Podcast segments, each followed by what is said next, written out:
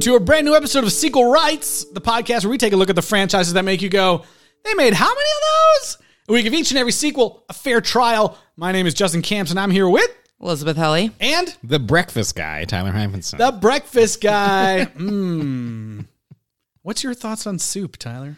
It's that, that's for lunch losers, my friend. Ah, All right. Also- but like cream of wheat, that's the breakfast soup. That's true. Or just oatmeal. Just oatmeal. Yeah. I hate oatmeal. Anyways, we are here this week talking about the brand new Disney Plus original, cheaper by the dozen. Original. Well, yeah, right. Oh, don't start that. What are you, a Facebook person? Follow me on Reddit. Uh, I don't know. Uh, I don't know who uh, okayed for us to review this anti-franchise propaganda. but we're here talking about it this week. Uh, we'll get into that in a little bit. Um, bef- before we do, thanks for being here. And Elis, where can people reach out to us? yeah, send us an email to sequelrights at gmail.com or find us on Twitter, Instagram, Facebook, and YouTube at Sequel Rights. and please rate and review us on Apple Podcasts wherever you're listening. Five stars goes a long way to helping other people find the podcast. Give us 12 stars if you can. We could go viral like the teens in Like this the video. teens. Ooh, yeah. or the Oh sauce, I guess. that's right. Viral sauce. Uh, yes. Sounds like something you might want to avoid. viral sauce. Try Paul's own viral, sauce. Ah, man. All right. Well, thanks for being here, guys. Uh, why don't we take a moment to meet the new bakers? Oh no. It's a code red. Code red, baby.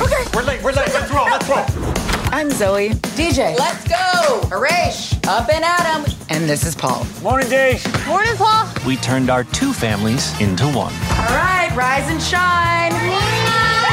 Wake up, Ella, or this video goes on your Instagram in three, two. Dad, no! Touch me, lose a finger. Good morning to you too. Luda, strong choice. Suggestion, take off one thing.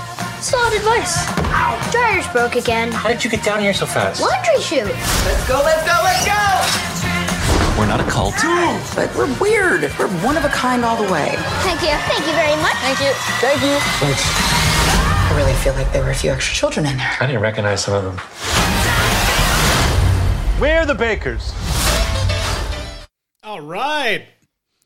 This is the brand new Cheaper by the Dozen starring Zach Braff and Gabrielle Union as the bakers, the titular bakers. That's right. The Bakers are back. No more Steve Martin. New bakers. There's only 10 kids. Only 10 kids. Yeah, this Two is- fur babies. We got to start. Yeah, we got to start with the the makeup of the family. That's like the big like one. Of I mean, there's like a 30 minute exposition. Yeah. Yeah. I mean, this is the story job. of a lovely lady, So- really. That's right. It is. so so far, every single uh, cheaper by the dozen family that we've had, there's been this is now the third, right? Right. They've all had twelve kids, 12 biological kids. Biological twelve kids. biological kids. Straight out of that mom's poor, poor yeah, yeah, vagina. yeah.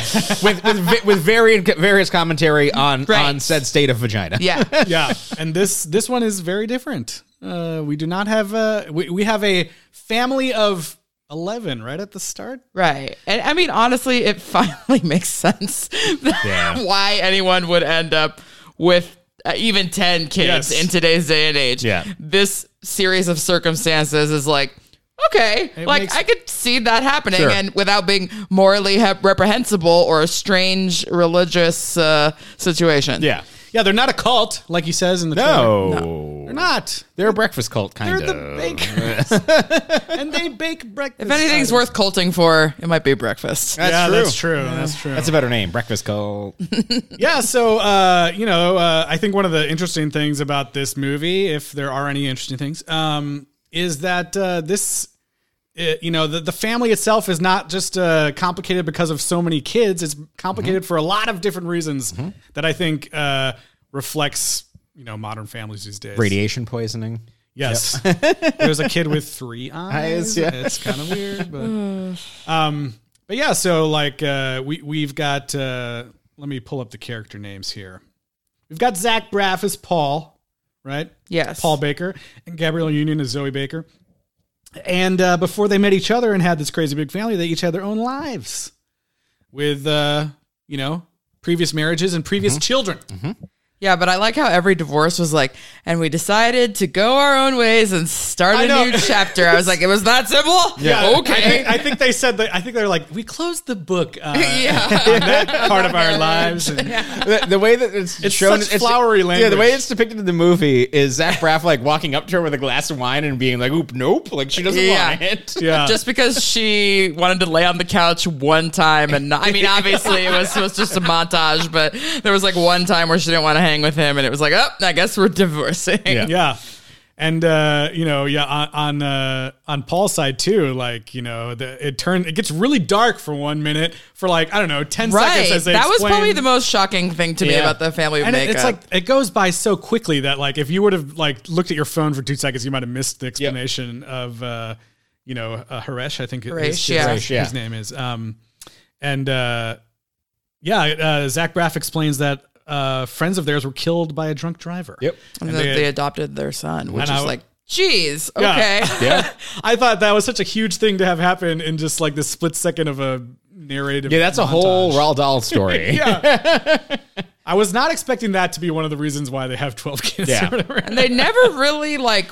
I mean, they show a little bit this kid being bullied for like, you know, not being white, but they never really like crack into the fact like your parents were killed when you were a tiny Right, baby. yeah. Like, it was a baby, right? When, Yeah, they, when yeah. you got him, yeah. yeah, he was a baby. Yeah, so it was it was a lot, but I mean, I do think that something that is kind of nice about that is that if from that point, you know, he's that's, that's Right, his of family. He doesn't know, so never it's comes like- up, Yeah, it never yeah. comes up. I'm just going to go ahead. I'm just assume that the Bakers are hiding it from him. He doesn't know. no. I know, I'm just kidding.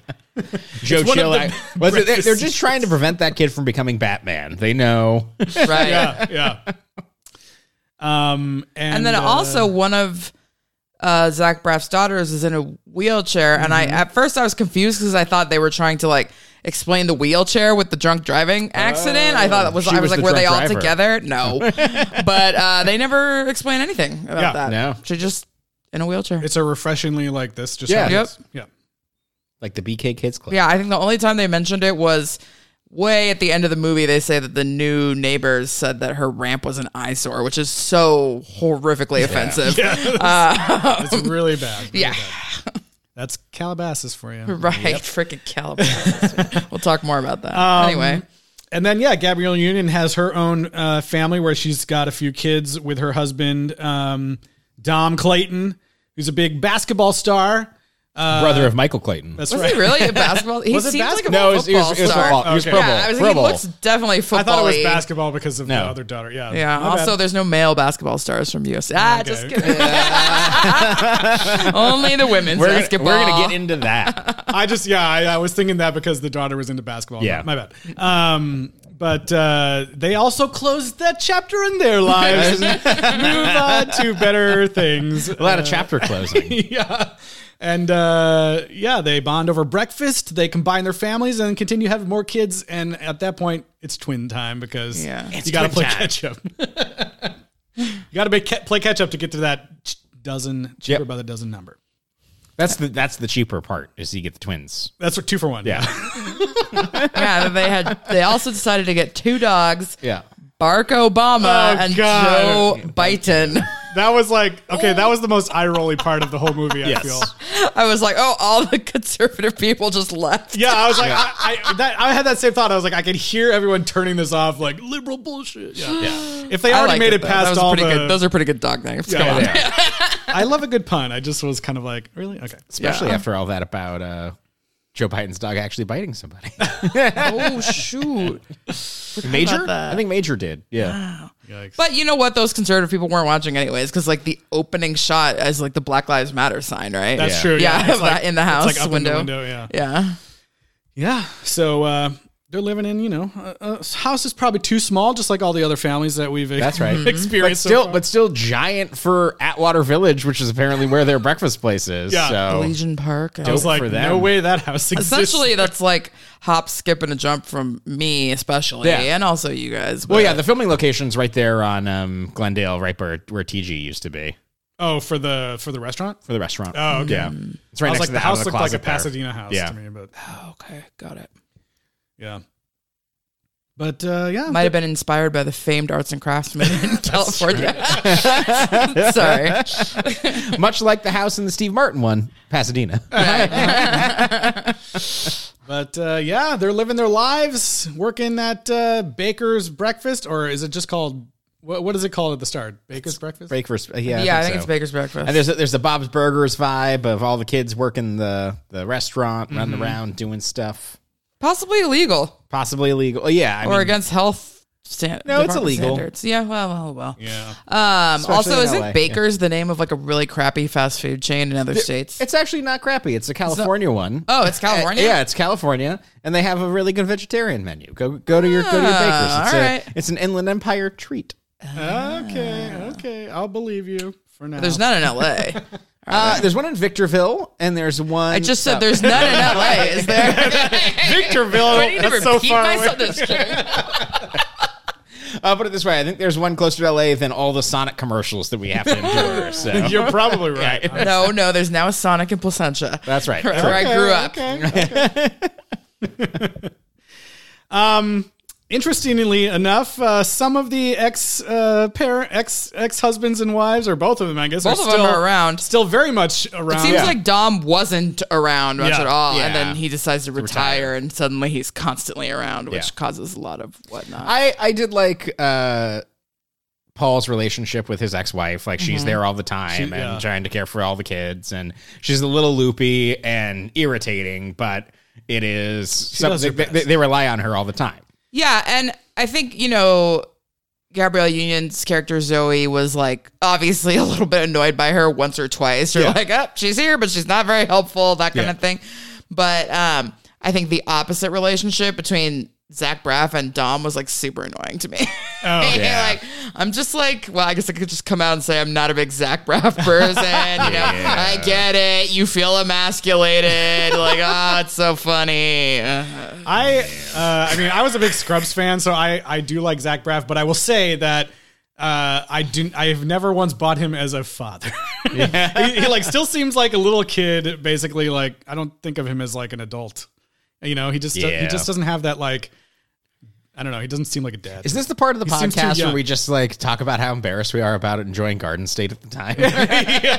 you can talk about that. I didn't care for it.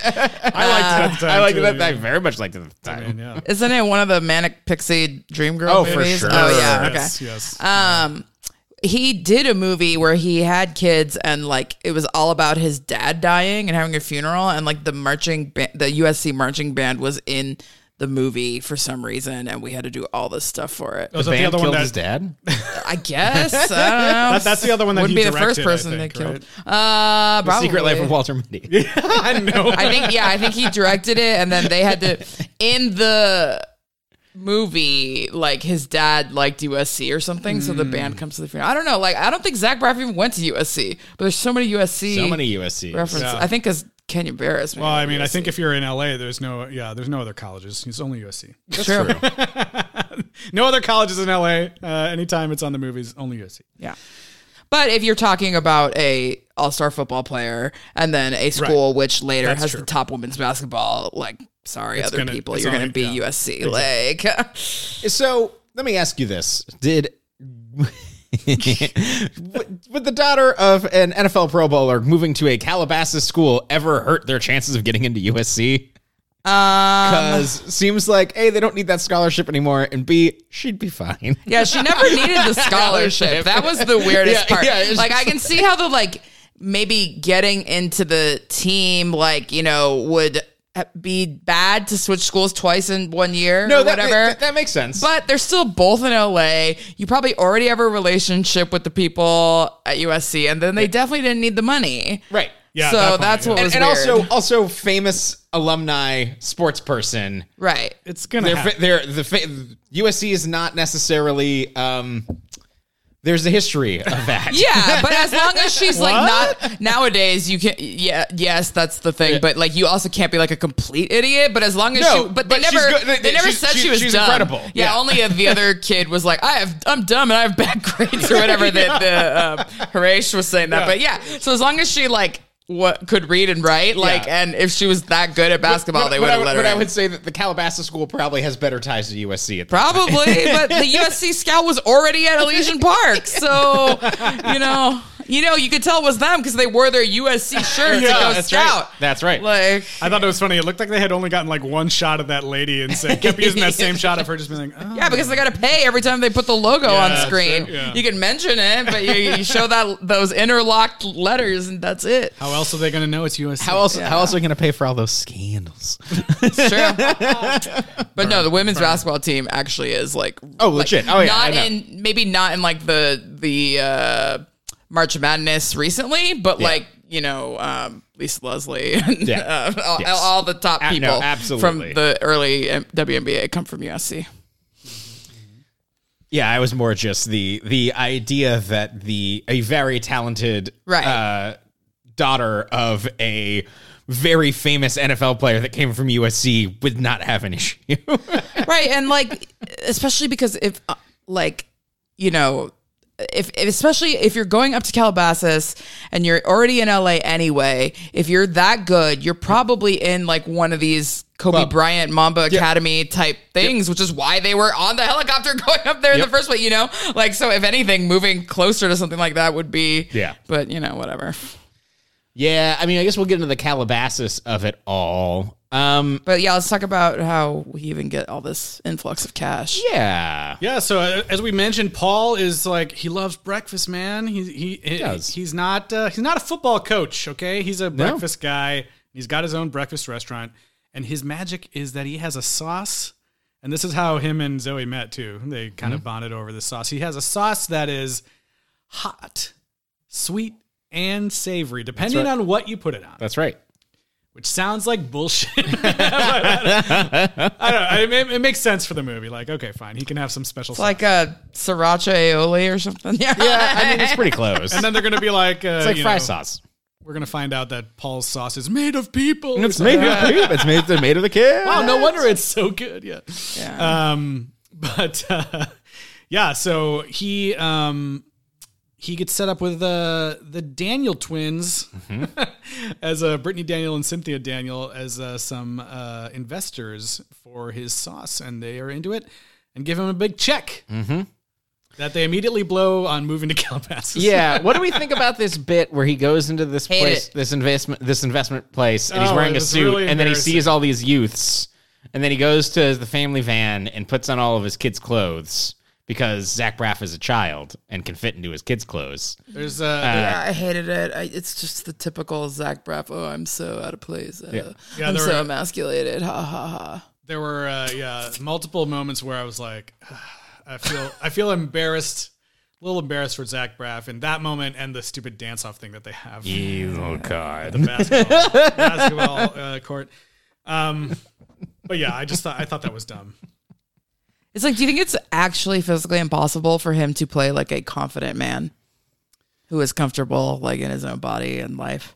That's a good question. Do you think it's just like be- he just cannot do it, and so he just doesn't accept or write those roles? Flashes of it in this movie, but no, I don't think that that is his zone. Yeah. He does, yeah, he does. By the end, like you know, you you tell that he has like, uh, He's you know, he has he has a confident role in his Yeah. family, and he Yes. knows what he's doing compared to someone like Dom who's trying Yeah. to like say otherwise. And you, Which is crazy because if your name's Dom, usually the number one thing you care about is family. Oh, it's true. that's true. Uh, we never got to see what kind of car he drives. but- That's true. But uh, I yeah, I, I agree. I think there's like you know moments, flashes of that towards the end, but otherwise he's just like a goofball. And and I'm like, I don't buy this dude as just a not parent. funny to me anymore. I don't think it ever was, but even now after all these years, I'm still just like, it's not funny. Fine. I don't know, white Fair, men fair. feeling bad about themselves. It's not funny. Ugh, sorry. Yeah. I don't know why I'm apologizing. Actually, I'm not sorry. Yeah, yeah, yeah, yeah, it wasn't funny, and I'm not gonna accept it. Yeah. Um, but yeah, That said, it sounds like I'm coming down on this movie, and I'm really not. I'm just coming down on Zach Braff. yeah, yeah. on No, the that's Braff of it all. Yeah. Yeah, so they so they end up getting so like it's this hapless. uh, It's part of his the whole Zach Braff of bumbling like oh little like please like me uh thing where this movie takes a giant pendulum swing where he like does like almost fucks up this pitch and then like he's dressed like an idiot and sits down he's like this isn't me let me tell you about sauce and somehow it fucking works and they give him i guess millions it's of from the heart. and they give him like millions of dollars I just think it's funny how he gets the millions of dollars. He comes home and he's like, "We're all moving to Calabasas. We're getting a new car. You're gonna get a car. Everyone gets their own room. Blah blah blah." And Gabrielle Union is like. You can't use this money to buy a house. You Yeah. need to use it to start the sauce business. That's what I was thinking. And he's like, "Nah, forget it." and that never actually comes back like Nope. it, oh, it all works out fine just and also she's telling him you know you shouldn't give up the rights to the sauce you're giving up your likeness you're giving up your recipe you're giving up all future expansions and he's like nope not gonna listen to you i got this and she's Yeah. like yeah whatever I was like, I was thinking like, so how much money would it have actually had to have been for them to start the sauce business and still have enough money to, left over to buy that fucking mansion? yeah to put in a down gated payment on a community? mansion yeah uh, it had to have been like I don't know, five million, five million dollars Yeah. yeah which is nuts for a sauce.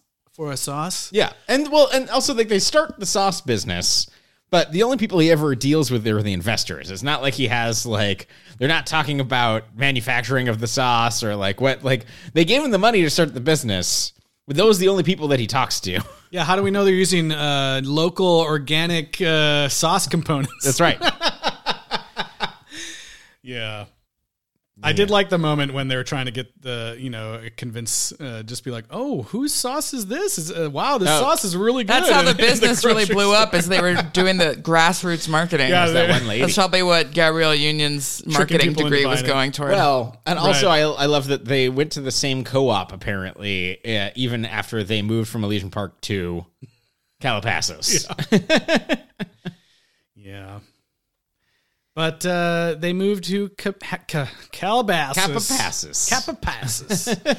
where they're immediately harassed by the cops and uh, all Yeah. their terrible neighbors. Yes. Didn't we talk about some other movie where moving to Calabasas was like considered the worst thing ever or something? Probably. Uh, you forget. know what? It was probably one of the um, Cinderellas. I bet. Oh, maybe. Or Bring It On or something. Maybe. I Um, bring it, oh, wait, you know what? Probably was Bring It On. I did think it was interesting that this this franchise or whatever you know seems to uh, only it, it, they constantly cover the same like family drama like oh we're gonna move uh, we have to move to a Oh, different mom's got a job. Oh, dad's got a job. Yeah. Someone's getting So their dream. You know. So Yeah. I guess this is where we can kind of get into the the weirdness of this movie and also the strength of this movie. And I think that the reason that we keep coming back to these cheaper by the dozen type things is because it is a concept that allows for exploration of a ton of different types of family stories. And it offers a fantasy of a fantasy that uh, of a family that can accommodate all of those needs. Um, and and that's a story that people like to be seen told to them. Um, it's also a great way because of that to have an entire season worth of sitcom tropes thrown into a single movie, which is what these uh, have have slowly become more and more of. And I think that there are a lot of things in this movie that are on the base of them things that I absolutely agree with that are offered in such a sentimental and saccharine way that I had a revulsion to them. and I don't know if that is because of the way that this movie is crafted or if it is the very self same family values that were being put forward kind of innocently that we dismiss in, you know, the Steve Martin ones or everything else where it's just like, yeah, this feels like it's an 80s movie. It's kind of it's kind of sentimental, but, you know, ultimately it's harmless. I don't know if it is because of this because it's updated what a family looks like. It's updated family values, things that I, I, bedrock believe in everything this movie is trying to say. Mm-hmm. Um, but I found the experience of having those those narratives play out, um, annoying. right? Um, I think But, and, and, it might, and it might be a Zach Braff problem. It might be you know it, all might these just other be things. a it, it might just be a family film problem where the audience is like But if Right. so, so if that's the case, right? Then we gave the the Steve Martin ones kind of a pass for that. And I am I am um, dubious of my own feeling of that, and I wonder if it is like a getting older thing. I I, I wonder Yeah, if if you're more accepting of those values if they're closer to what you were raised with, and that I can that there's an agenda, not not an agenda. It- again, these are all things that I believe, um, but I I. I I want to interrogate that feeling a little bit with this movie because I do think that a lot of the things we're about to fault this one for are things that we kind of gave the other ones a pass for because they're just like, oh, like white people family, like, you know, like, oh, one kid wants to run away, one kid, whatever. It's like these are the same type of boilerplate issues, but we've never seen them uh, i- in the real world. We've never seen them kind of put forward in this way and a lot of it's because a lot of the writers are, are blackish and and and all of these other sitcoms that have been He means they work for the show Yes. Blackish. I know, Not was that they are uh, blackish. Oh my God! Yes, thank you, thank you, Eliz. You're welcome.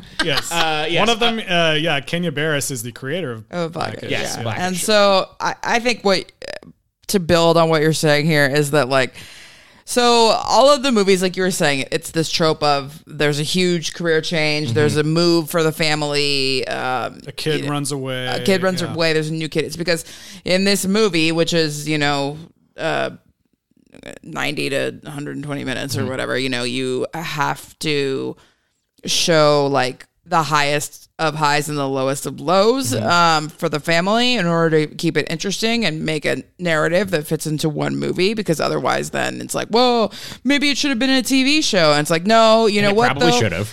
because Yes. well if it's a tv show you're not going to get gabrielle union and zach braff anymore um, but the other thing too is just that like family and the relationships between different people and families and the way that things happen doesn't always like take place in these high highs and low lows it kind of 90 takes minutes. place Yeah. yeah in the uh the everyday boring Mm-hmm. tiny things of how you know as, as family members we make each other feel and like over a long period of time and your long-term memory. And it's not just yeah we have memories of like oh this great moment or blah blah blah but the relationships are built and broken on just the everyday stuff that mm. these movies don't have time. We maybe mm. get one you know let's get all the kids out for the morning kind of thing. And then after that it's all of the heightened mm-hmm. events. So. I will. I do want to interject really quickly that I did appreciate that this movie uh, started with narration of here's this kid, here's what they're about, Yeah. uh, and and kind of got that was the first thing that we got is like here is and m- mainly that's because we don't hear about oh, the kids for kind of the rest of the movie, at least some of them. Um, but I they did at least attempt to inject that in there. Yeah, I, it, they all go by like Fast and Furious in the beginning, and I was like, I'm not gonna remember any of these kids. And I did, I did like, you know, about halfway through the movie, I was thinking like, I'm gonna go on there and be like, oh, again, it's only about the adults. Like, there's nothing about the kids. But I do feel like they fit in. You know, obviously we can't get every kid. Yeah. But I do feel like the kid, the some of the kids get like equal important, sto- equally important stories and weight. You know, we we get to see into their inner lives a bit more than some of the other previous films. I think. And honestly, the two kids that got shortchanged were the two teenage white girls. Yeah. And Yeah. I didn't really care. Yeah. Like, Yeah, I mean, I there's a- got it. I saw them. I was like, okay, I get it. and that's it. there's a moment, you know, uh, uh, there's a what I thought was a really hilarious moment because this this I had that same thought uh, in the end credits. They kind of have this like, here's what happened to everybody thing, and there was one where it was like, oh, uh, this girl became the PR for the punk band, and I was like, wait, they're in a punk band, and then I'm like. Oh right, that was mentioned way back in the beginning, but never That's again. that's why he got her an Alcatraz hat. And if anything, it's nice because this kind of character, if it had a collective conscience, would be sick of being the center of attention and mm-hmm. oh let's feel so bad for this girl that's in a mm-hmm. wheelchair and talk about how she doesn't you know instead just having her be there and not really trying much attention to it. Is actually like a refreshing Yeah. thing like you mentioned before. I'm so happy you brought up the end credits because they these are end credit title cards that nobody's head is on the body that it belongs to. nobody's nobody's nobody's in the same room. Nobody's in the location. It would be hard to define. There is less of what is actually real in these end credits than anything. It is. They were so obscenely bad. it, it was like you know when the when the movie was ending, I was like, oh, are there going to be bloopers like there were in the last ones? And I was wondering like, okay, maybe The there- answer was yes. Maybe yeah. Graphic design. I Actually. was like, maybe there weren't any good bloopers, and someone was like, people are going to want to know what happened to these characters after this, and uh, let's add this in at the last second. But I feel like that this movie, a lot of this movie was first take, last take, get it out the door. yeah, I mean, with the way Disney Plus is doing it, there's going to be a cheaper by the dozen assembled behind the scenes special coming out in three weeks. Uh, I do work for the company far away from this yeah. movie. I do think there's something interesting to talk about uh, with these films, like how uh, you know they're they're they were all released in very like distinct eras and like Yeah. the values you're talking about the values reflected in the films and I, I think it's really interesting to look at the you know each pairing you know we've got the early sequel uh, uh, original and the early sequel and then the steve martin ones and then this one and they all like very much reflect the you know time period that they were released in i think I, I, I think so, but I also think that like the, it almost made me realize that the early 2000s ones were almost like too nostalgic. Like they were talking about, you know, family dynamics that were of like the 50s and 60s. Yeah. And not kind of the more modern family dynamics that, you know, they're trying to explore here. Hollywood Well, was that's- really in catch up mode back then. They really I were, Feel like, yes. and now Yeah. we're you know in a better place. that's what i'm saying so- like Yes. because it because it reflects like what popular culture Yeah. was like in 2003 or whatever that's what i'm saying um and like so for me if if you're if you're i don't know for me if you're like i want to watch a cheaper by the dozen movie like unless you're like a huge steve martin fan like and your family is and whatever if you're gonna like watch this with your family i feel like you should watch this one because it has the best um it has the most current like as Yeah. far as like you know dealing with racial issues and family values and stuff i feel like this would be the one i'm not saying it's the best movie or anything but if you're gonna choose If they're one, telling, if they're all telling the same story, this is the one that's yeah, 'cause telling it with, all the, with the cover values that are most relevant. As we talked about, they cover very similar ground. Yeah. Like, I think you should just watch this one. And I, you know, I've been like bitching and complaining since the first one about like we're not thinking about how a Mm-hmm. different kind of family with 12 kids would be looked at and this movie like does deal with those issues mostly pretty head on um they never quite get to the issue that I keep bringing up that most of the time people of color having 12 kids would not be considered cute at all by Mm-hmm. society they would think of it as sort of like a a welfare cash grab sort of situation. But she does, you know, talk about a lot of things, Gabrielle Mm-hmm. Union, in this movie. She's like, she's mistaken for the nanny once, Mm-hmm. which makes no sense because it's two interracial kids that Yeah. they, she's mistaken for the nanny for. But anyways, she's mistaken as the nanny. Um, she talks about not being able. There's a rent a cop in their neighborhood that Mm-hmm. won't stop following her around just because. And tells her not to play loud music the moment Yeah. they arrive. Um, and and I- she calls him out in a very direct and I think fantastic way in that. She's like, "Oh, right but then later in the this?" movie it's revealed that this guy's still following her around whenever Yeah. she leaves so And I, I, I just feel like, you know, I was, I was, I thought it was really like refreshing and strong that they have these like super honest moments in this movie mm-hmm. that I was not expecting Yeah. them like like the like I was you know I, I I probably shouldn't be blown away by this but I was blown away by the like you know the the very you know long moment and like mm-hmm. focus on you know the the two twin kids playing with those plastic guns and how Yeah. like th- there's this whole conversation about how like they these are for indoor only. You can't play Yep. with them out. And i just felt like that was really honest and real. That is something that i was not expecting to see in this movie that is you know maybe people going in are like oh it's just gonna be a fun lighthearted family film but it actually deals with like real you know it touches on real um you know situations that people are facing today Yeah, I thought that Dom's conversation with with Zach Braff, you know, saying that Yeah. you can't raise my son in a way that can prepare him for how the world's going to see him.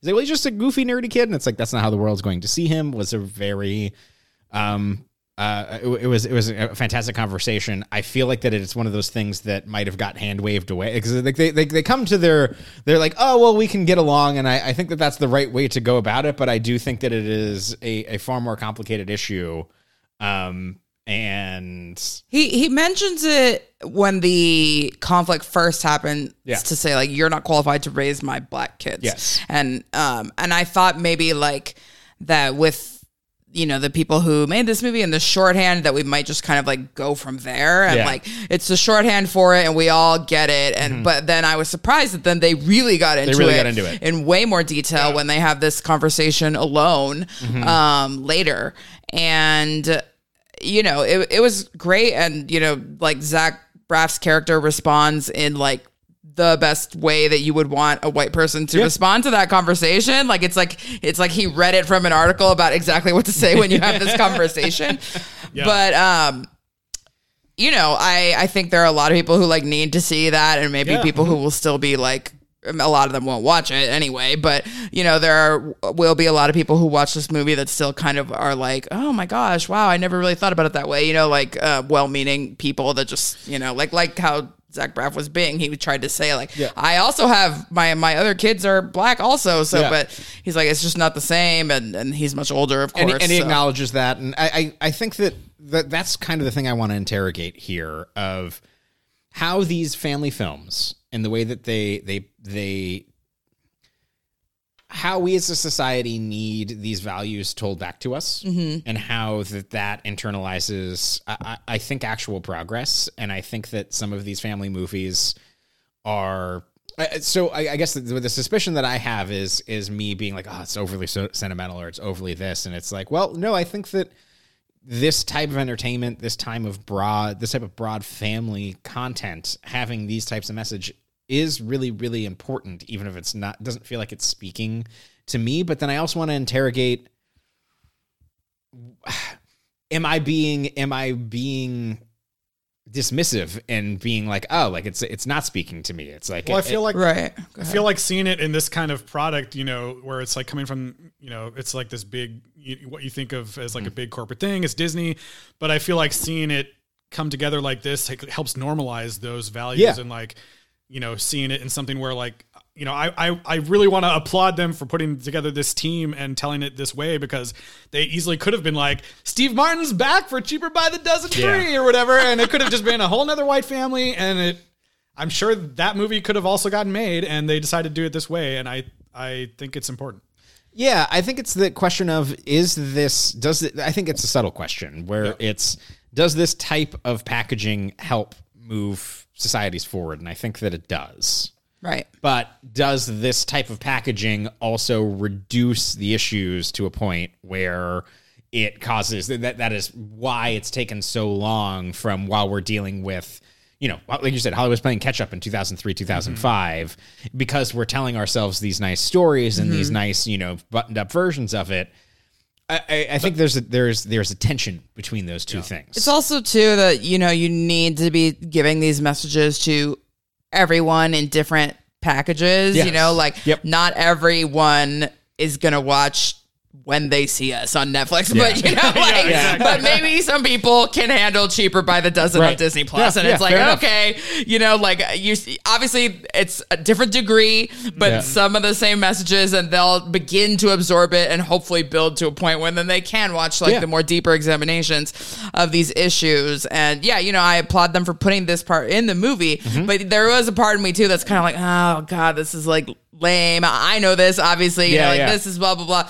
Maybe it's trite, but it's like it's not trite yet for like a large percentage of people. Yeah. And so let's just let them absorb this. And Exactly. I can't wait until the day where, you know, we don't actually even need to Right. have something like so plainly put forward in a movie and can get to like more um, nuanced examinations of it. But we're just not there yet. And Yeah. in the meantime, this is a nice, friendly package for people to sort of absorb it. I, yeah, I agree. I think it's important to have that the, those values and and uh, ideas going out in a bunch of different ways because yeah, you don't know who's hitting play on this and just Yeah. letting their kids watch or whatever, and Right. and even if it's not something that the parents value, but maybe they're not paying attention, and the kid like you know takes that in, and, I, I, I think about that from from the kids' per- perspective too. Is like these family movies.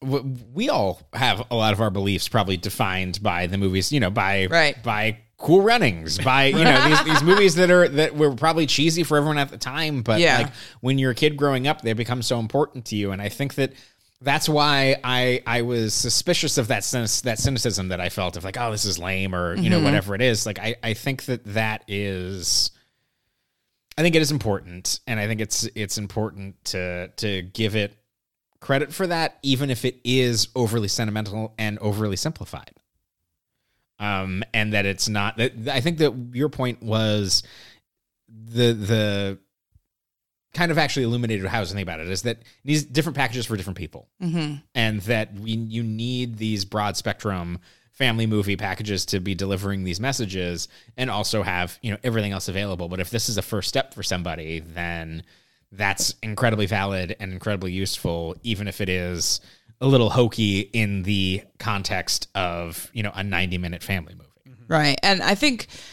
also it's interesting that like um, you know, uh, the first, the Gilbreth family, we saw them welcome a new child, and I kept saying, "Oh, I bet Gabrielle Union's going to be pregnant at the end of this," and obviously she wasn't, so I lose that bet. But I like that she wasn't. I didn't Yeah. actually Yeah. want that to happen. I just figured, what's the most cheesy screenwriter thing I could think of, you know? But But in oh sorry, but instead, they end up basically like fostering or adopting, you know, his nephew. Um, well, actually, you know, it is foster because in the end Yeah. he goes back to his mom.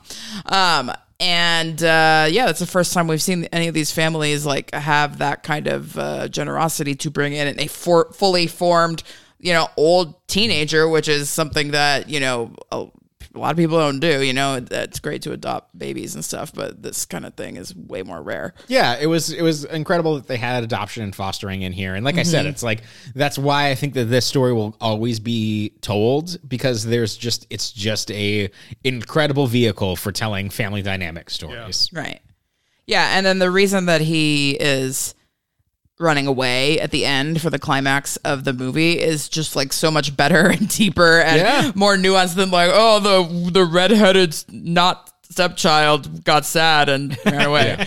You know, I don't know. Which us white children do. Yeah, yeah, yeah, yeah. Uh, but no, yeah, I, I did think that it was. I, I really did appreciate that part, and I also appreciated that there was some seriousness of of when Zach Braff's when Paul's you know got the call that his sister is back in rehab, and you know that there was a family thing that they that they dealt with together, and um, Yeah, I think I mean that's one of the things I really love about the mu- movie is that like it feels like they present a family that is complicated and messy in all the different ways that like a modern family can like all the different problems that like a modern family can come up against. Not obviously not everything. Right. But Yeah. like I just love that there were all these, you know, we've seen this this is now the fifth time we're seeing like a cheaper by the dozen story and there's just so many other layers here that we haven't seen before like with the, you know, the the exes being around, the blended family, uh, you know, dealing with uh, another family member's child and the si- situation there and I just thought that was really smart of them and interesting that they like were able to find all these new layers and things to explore that we haven't seen before. and I do wonder, like I, I to as we've talked about, I do think it would work better as a TV show. I think that if there was if there was there was you know fun hijinks and everything, and then some of these conversations were interspersed and yeah, across episodes, I think that that would be very good. I also Nobody think, wants to make a TV show with 12 kids. yeah. the, the most we got was seven. Yeah. it didn't turn out so well. yeah. Oh. I used to love that show. Sadly, um, yeah. and I, but I do think that after everything that we just said, I do think that how some of these moments are executed are they feel, and I don't know if it's a digital thing. I don't know if it is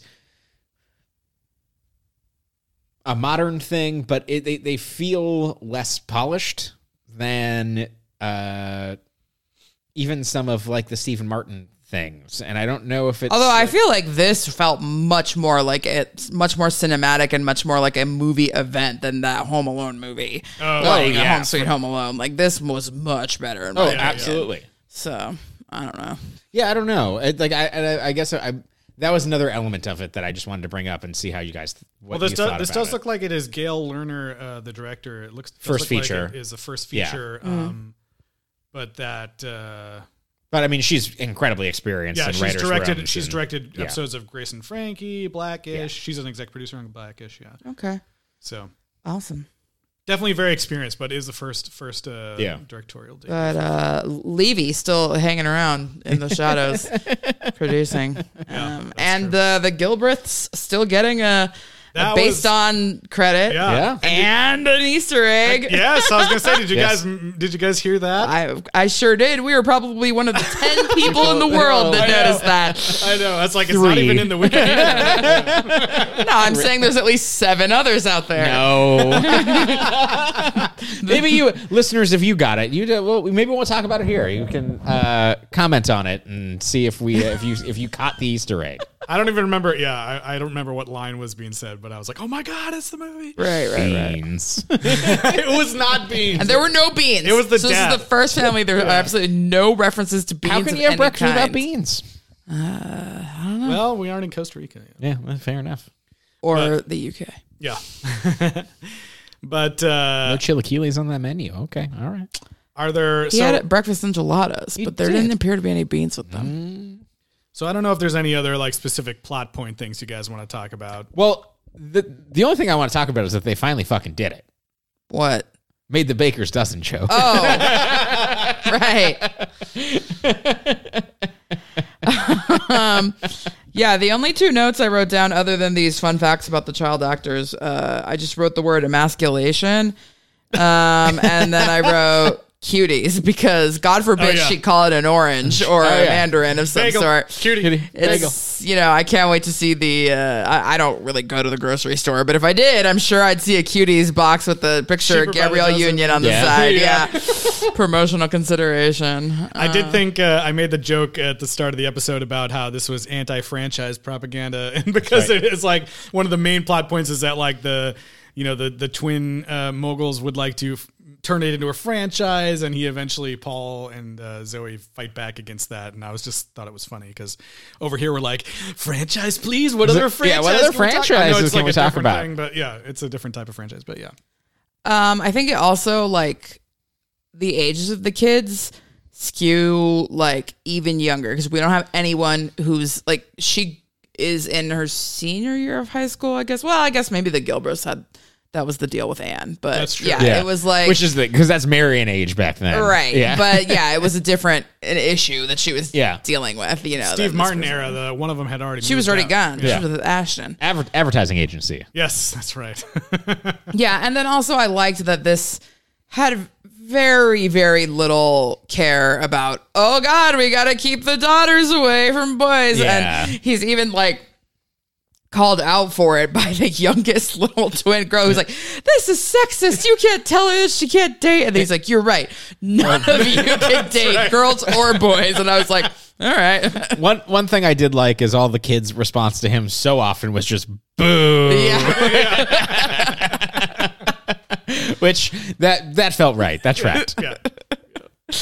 Yeah, I did like that. Um, I think like my only other kind of like weird things where it's like I wish a little bit more could have been done um, with their cousin and showing the relationships he was building with the other kids, not just the Yeah. one kid, so that the ending would have hit a little bit harder. I Mm-hmm. think because they all started saying stuff, and I was like, well, I didn't see any of that though, you yeah. know. Um, and then the whole the other thing that I missed was I wish we knew a little bit more about Zoe and what her dream and career Yeah. ambition is, even if it is just making a nice life for my family. She never really got to like.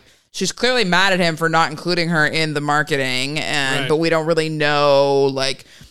Did, she have a job that she gave up? Does she Yeah. want to even do these things? Well, like you know, and I think that some of that is in subtext where you know you see for the restaurant when she comes in when before they start dating and it looks like a, a you know a, a shitty diner. Yeah. and then the the place that they run looks really fucking hip and really Mm-hmm. like cool, and I think that that's it's implied that that's all her.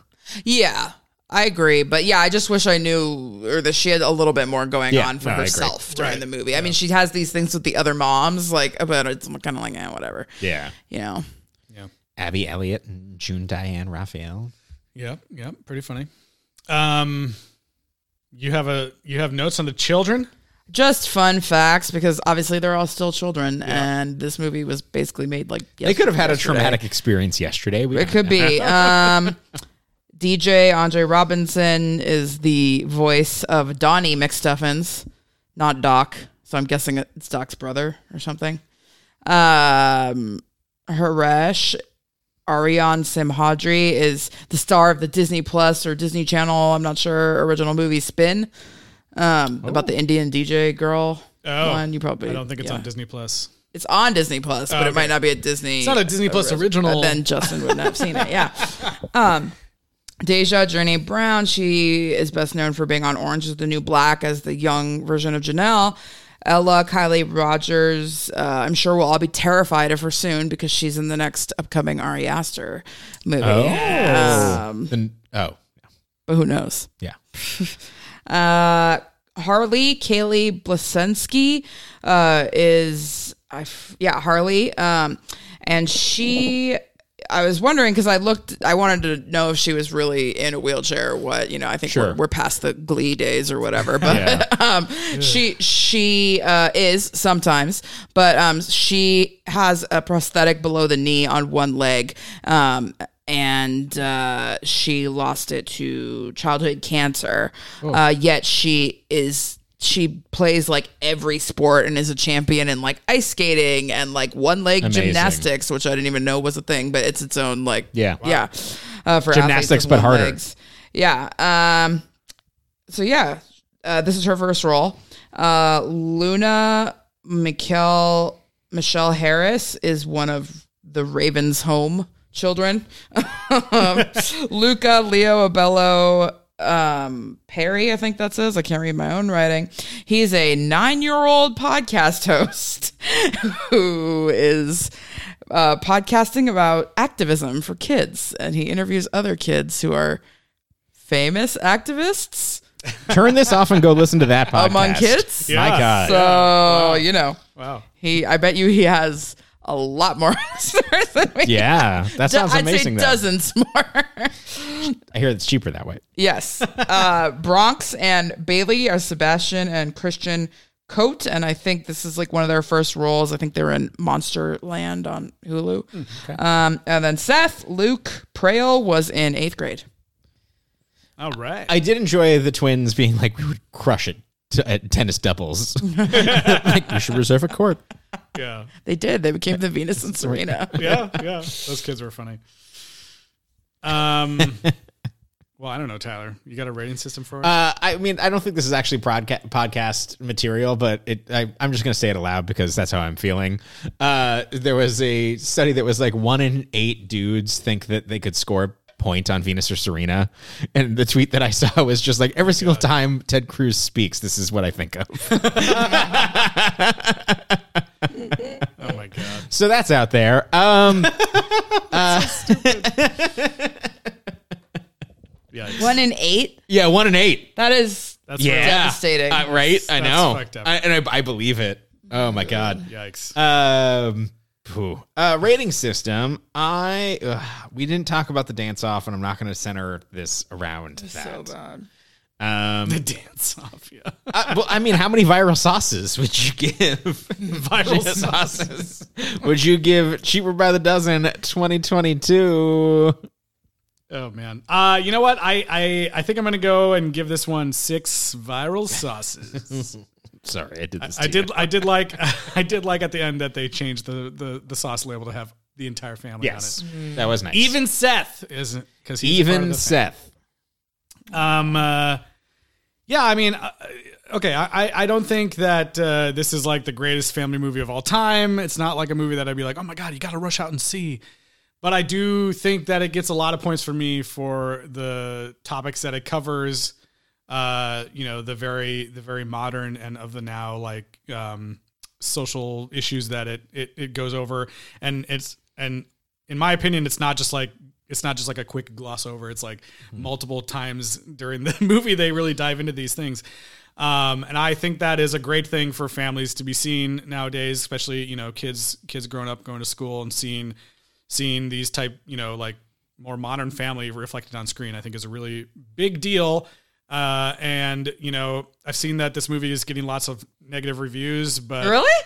Yeah. Uh, for what? Just being like It kind of lame just and being cheesy. like, yeah, It currently has a 3.9 on IMDb. Are IMDb. you kidding? Yeah. Uh, which which like Is it like the alt right though? Like, I, I don't know. oh, okay. Well, it's like you know, I don't know. It's it's interesting because uh, I I do think you know film critics when they're reviewing stuff, I do think they look at just the movie in a silo. Like, what is this? Is this movie Right. good?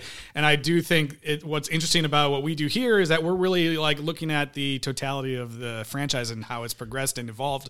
And trying to talk about what it could mean in a societal context Yes. to the best we can. Well, because exactly. obviously none not- of us are black, uh, none of us come from divorce, and Yeah. we're just you know doing the best. we I do can. think I do think that the, the Wikipedia says like generally negative reviews, but that some people have uh, praised its like social. I think I think that that's and the reason that I wanted to bring up kind of like my initial reaction to it and really discuss it because I it was like oh it's like it's overly schmaltzy or you know whatever it was, but I I, I don't think that it's any different than the the Steve Martin movies, and we gave the- I I, I think that. Those were fine. It was like, oh yeah, it almost felt like a '90s, like an '80s movie. Like that, that that's what's going on here, and I, and I think that it's executing those exact same tropes, and that feeling, which I think that most film critics are dudes who look like me. Um, and I, I think that that's the wrong. I think that that level of cynicism and that level of well, it's not doing enough or it's not doing this thing is kind of how we're in this boat. Um, and that sentimental objectively good values being put out there in this sort of story is something that movies have always done. And we've lost the flavor for it uh, in the past 20 years because the budget's not there because there, like, there's literally the financial incentive for making movies like this is has cratered. Um, And I am excited for streaming services, especially it seems like Disney. This is a business model that they're looking into um, to to kind of put these types of grounding narratives out there that they're jumping off points uh, for people that might not be curious otherwise. Um, and I think that there's something really valid about that. I wouldn't say that that was my experience while I was watching the movie, but as a- afterwards, I was like, well, why do I feel this way? How many viral sauces? Uh, oh, do you want to go? Go ahead. Finish up. Um, I think I'm going to give it five viral sauces. I think that it is completely passable uh, on all of the the movie related reasons, and I think that the message that it's trying to it's it's family values. Uh, and it's the same family values, and I think that's like how I felt about the other ones, and what I want to.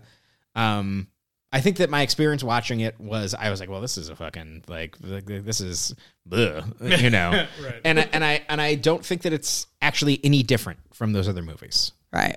Um, Uh, okay. Well, I'm talking. Think about your overall ranking of the five. oh films. shit, yeah. um. Anyways, but I um am gonna go even higher and give this one seven. Nice. Viral sauces, and yes, I'm a Disney shill, but I actually was before I ever worked there, so there's no um, there's no point in arguing that. So wait, you like this Zach Braff movie the best? Is what you're trying to say? I mean, honestly, yes, but in spite if if it if it wasn't if he was doing something a little different, or if it was not Zach Braff, I Yeah. would go even higher. Yeah. Um, just because of the fact that this is acknowledging what it would actually be like and how someone in the real world would really end up with 12 kids. yeah.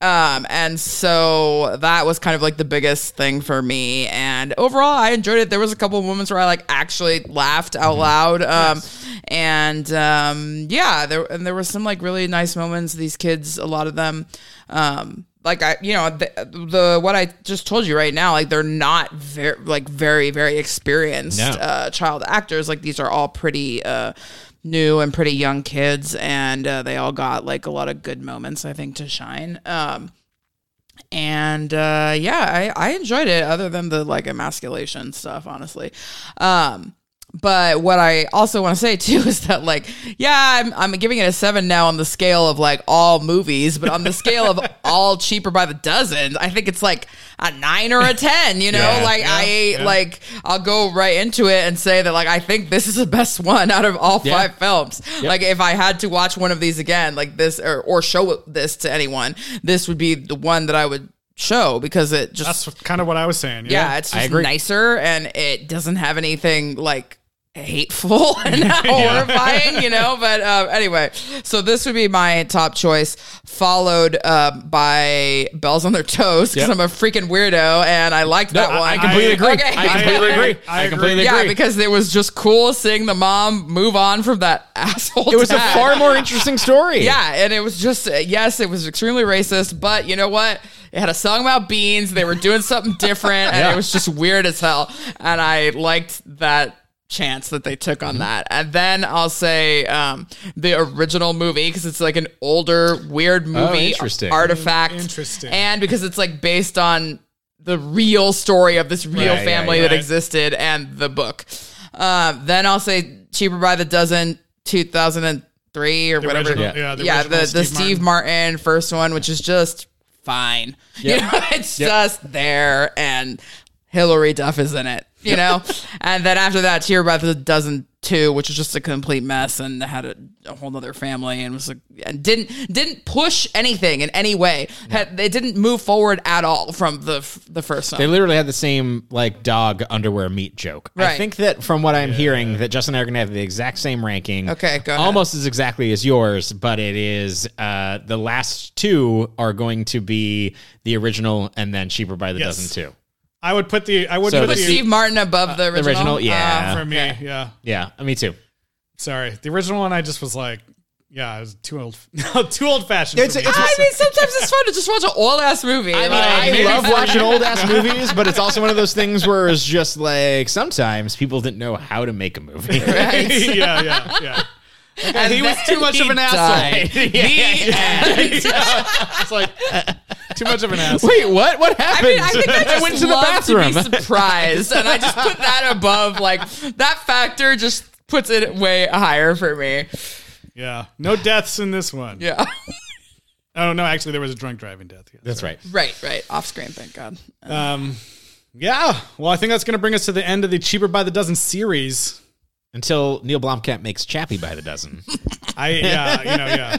I, I do did, think you, did you want to check in with Reacher one last time? Oh yeah. That's well, here's the thing that I heard about Reacher. My dad watched an episode. He liked it. what? Which is which job. is Dads which like is, Reacher? which is universal for any dad. If you want to talk to your dad, you know what you can do if you haven't talked to him in 20 years. Call your dad up and be like, "Hey, you watch Reacher?" And he'll be like, "Sure did, son."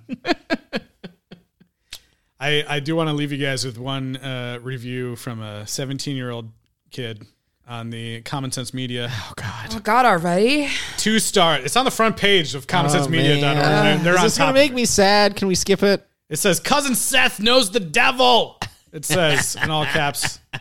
This movie, let's just say, is terrible. I think that if you let your kids watch this, they will easily become influenced by the character cousin Seth. He is weird.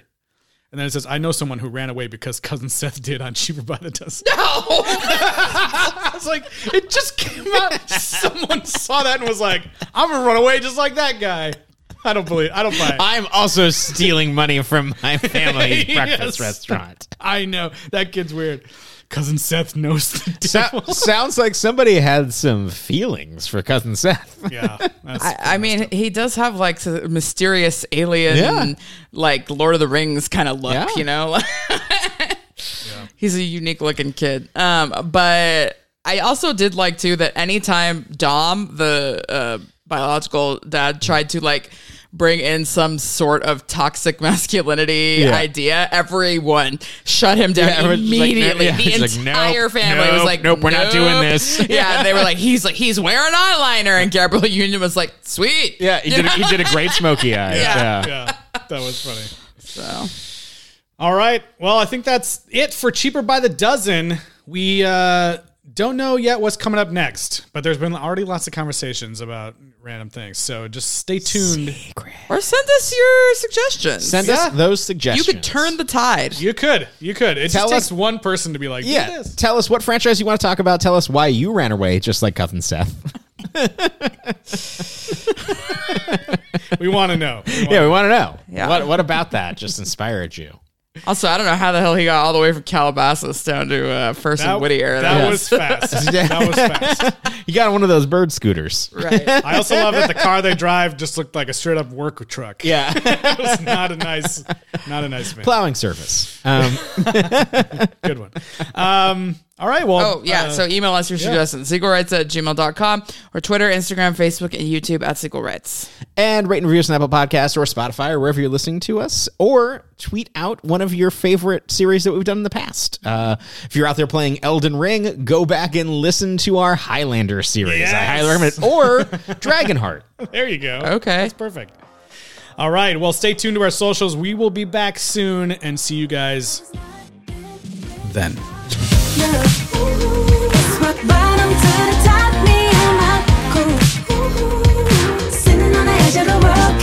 This view. They could 'em in the universe,